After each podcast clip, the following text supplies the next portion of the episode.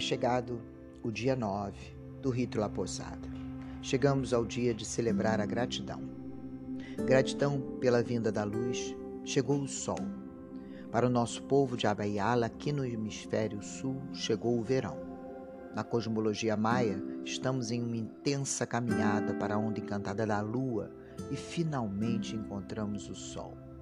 A palavra Kim, além de significar dia, também significa sol Somos, portanto, representações do Sol na Terra. Somos sóis, somos luz como Ele, o Filho de Maria. Mas parece que em muitos momentos ficamos tão lunarizadas por nossas emoções, tão ensimesmadas, que esquecemos o caminho interno que leva à luz. Se não houvesse luz, a escuridão não seria definida como tal. Seria tratada como algo perene, mas a própria natureza trata de nos lembrar que não é assim, através da sequência noite e dia, noite e dia. E mesmo naqueles lugares longínquos da Terra, onde em certas épocas do ano e noite parece não ter fim, a certeza da luz não se apaga, porque a aparente noite escura, a lua e toda essa harmonia persiste porque existe um sol atuando sobre tudo isso, mesmo que não percebamos. A vida é sim um fenômeno luminoso. Somos guardiões dessa luz na Terra. Armazenamos essa luz quando a noite escura chega, em muitos sentidos. Hoje, honramos essa luz ao escolher dedicar-se à manutenção dela, sobretudo quando aparentemente parece não haver luz. Em cada gesto, em cada palavra, som e olhar, podemos escolher cooperar com luz. Como guardião, guardiã da luz, trago para minha vida o poder do curador do amor incondicional. Esse texto é de Ana Paula Cordeiro. Já aqui no hemisfério sul, em terras de colonizadores, parece incrível, mas a escolha da data, a terra aqui, desculpe, foi colonizada. De colonizados, colonizadores estão na Europa. Parece incrível, mas a escolha da data não tem nada a ver com o nascimento de Jesus. Os romanos aproveitaram uma importante festa pagã realizada em torno do dia 25 de dezembro e cristianizaram a data, comemorando o nascimento de Jesus pela primeira vez no ano 354 após o seu nascimento.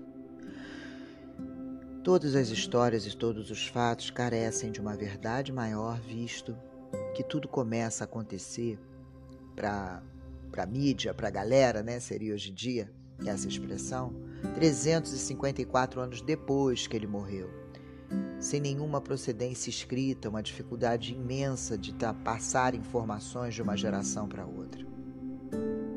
Aquela festa pagã chamada de Natalis Solis Invicti, Nascimento do Sol Invencível, era uma homenagem ao deus persa Mitra, muito popular em Roma. As comemorações aconteciam durante o solstício de inverno, o dia mais curto do ano. No hemisfério norte, o solstício não tem uma data fixa. Ele costuma ser do dia 22 e pode cair até o dia 25 de dezembro, daí a data. Na Bíblia, o evangelista Lucas afirma que Jesus nasceu na época de um grande recenseamento, que é o que a gente conta no início do rito La Poçada, quando o imperador Augusto resolveu que todos voltassem às suas casas, e aí acontece essa migração, que é onde Maria dá a luz. Nesse recenseamento, obrigava as pessoas a saírem do campo e irem para as cidades se alistar. Só que em dezembro, os invernos na região de Israel são absurdamente rigorosos, impedindo um grande deslocamento de pessoas. Também por causa do frio, não se pode imaginar o menino nascendo numa estrebaria. Mesmo lá dentro, o frio seria insuportável em dezembro. O mais provável é que o nascimento tenha ocorrido entre março e novembro, quando o clima no Oriente Médio é um pouco mais ameno. O Natal, como o dia do nascimento de Jesus Cristo, surgiu em tempos bem mais recentes, nós estamos falando em torno do século IV da nossa era. Até então, essa, essa data era de algumas das mais importantes celebrações do calendário pagão, Deus Mitra, em, em uma sociedade politeísta, que eram as maiorias delas antes do nascimento de Jesus. No início, as datas mais disparadas foram escolhidas para as comemorações 6 de janeiro, 25 de março, 10 de abril, 29 de maio. A Igreja do Oriente se decidiu pelo dia 6 de janeiro, que era para os gregos o dia da Epifânia, a aparição do deus Dionísio. A Igreja do Ocidente escolheu oficialmente a data de 25 de dezembro, em meados do quarto século depois de Cristo. O objetivo da eleição era fazer coincidir o nascimento de Jesus com as festividades do solstício de inverno e do nascimento do Sol, fenômenos celebrados há tempos imemoriais pelos povos europeus.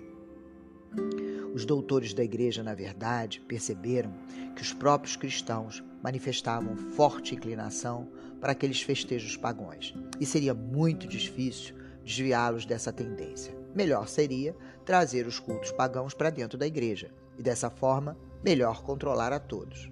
Ficou assim estabelecido que a Natividade seria solenizada naquele dia e a festa da Epifânia no dia 6 de janeiro. Essa origem pagã na festa de Natal é reconhecida inclusive por Santo Agostinho, que exortava seus irmãos cristãos a não celebrarem o sol naquele dia solene, como faziam os pagãos, e sim celebrarem aquele que tinha criado o sol. Essa mesma tática deu origem a muitas outras festas do calendário cristão, entre elas a Páscoa, festa junina, Dia dos Mortos, Todos os Santos. Todas elas eram festividades pagãs milenares que foram incorporadas pela igreja como marketing para ter mais seguidores. Alguém já ouviu falar sobre isso?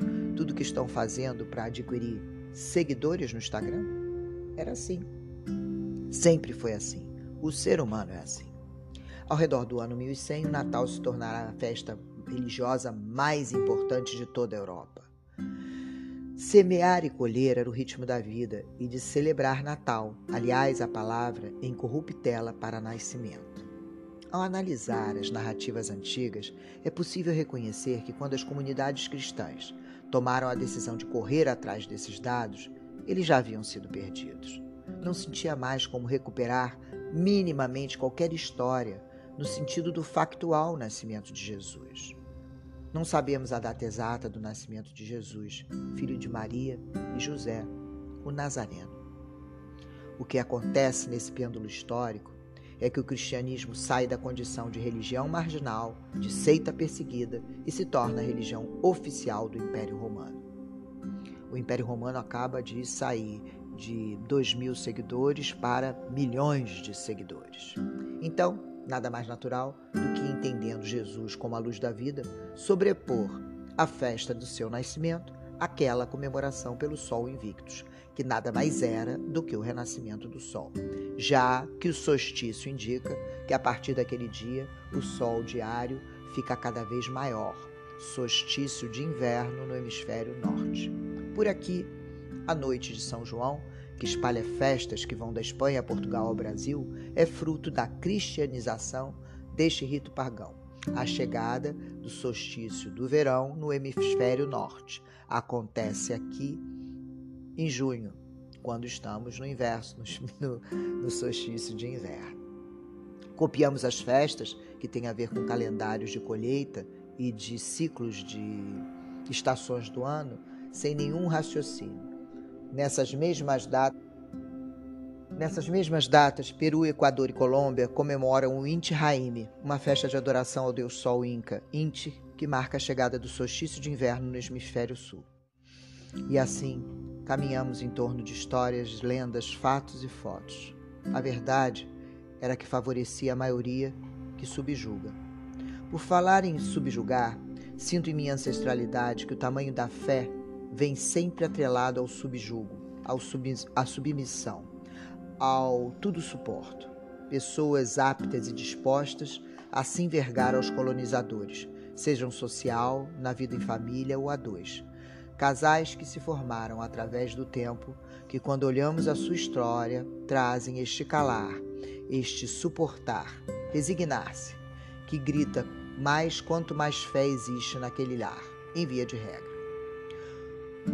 Como nos colocamos a serviço de nossas almas para o cuidado com nossas curas, senti de trazer uma oração para a cura do feminino ancestral.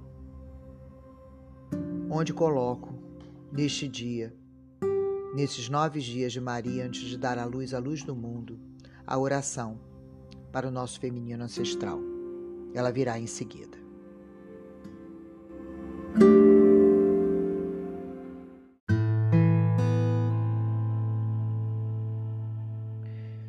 Oração para a cura do feminino ancestral. A nossas amadas mães, avós e irmãs. Nesse momento sagrado, peço-lhe, Maria, que toque na primeira mulher da minha linhagem feminina, para que ela se livre de todas as dores físicas, emocionais, mentais e espirituais que contraiu aqui na Terra.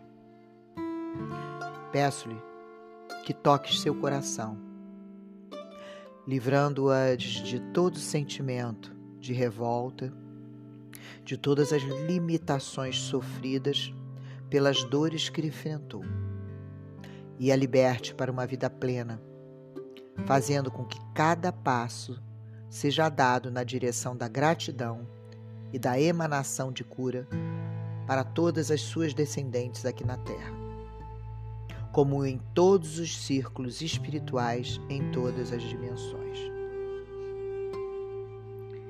Que a energia de cura liberada por essa primeira mulher irradie luz necessária para cada uma de nós, suas descendentes, curando nossas dores e facilitando nossa caminhada divina, onde quer que estejamos em nossas vidas.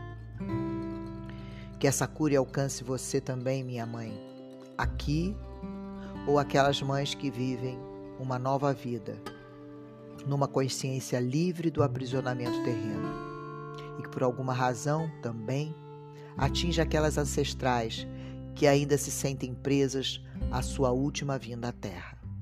E pelo amor que nos une, que essa cura seja irradiada até o meu corpo físico porque quando eu me curo, eu curo toda a minha ancestralidade. Mãe, avós, bisavós, tataravós e assim por diante. Eu libero todas elas através da cura que realizo em mim, através do meu campo familiar. Eu me torno um canal de compaixão e amor para que a cura de toda a minha linhagem possa acontecer. Hoje e para sempre. Soltemos as recordações dolorosas que nos unem àqueles atos, pensamentos e sentimentos presentes na nossa linhagem feminina, onde está envolvida a linhagem masculina em seus piores aspectos. Pelos maus tratos à nossa essência feminina, em palavras, atos, pensamentos e sentimentos. Eu sinto muito, me perdoe te amo, sou grata. Onde a obrigação esteve acima do amor, onde a indiferença era aceita como algo lógico pelas nossas tarefas cotidianas. Eu sinto muito, me perdoe, te amo, sou grata. Quando o descanso quase não existia, pois nosso ritmo de trabalho era muito além do nascer e do pôr do sol. Eu sinto muito, me perdoe, te amo, sou grata. Quando o amor do homem para a nossa essência feminina era um ato apenas para sua satisfação pessoal, esquecendo nossos sentimentos profundos de amor, nossa entrega cotidiana, nosso amor em silêncio, apesar da desvalorização, da indiferença e da falta de amor. Eu sinto muito.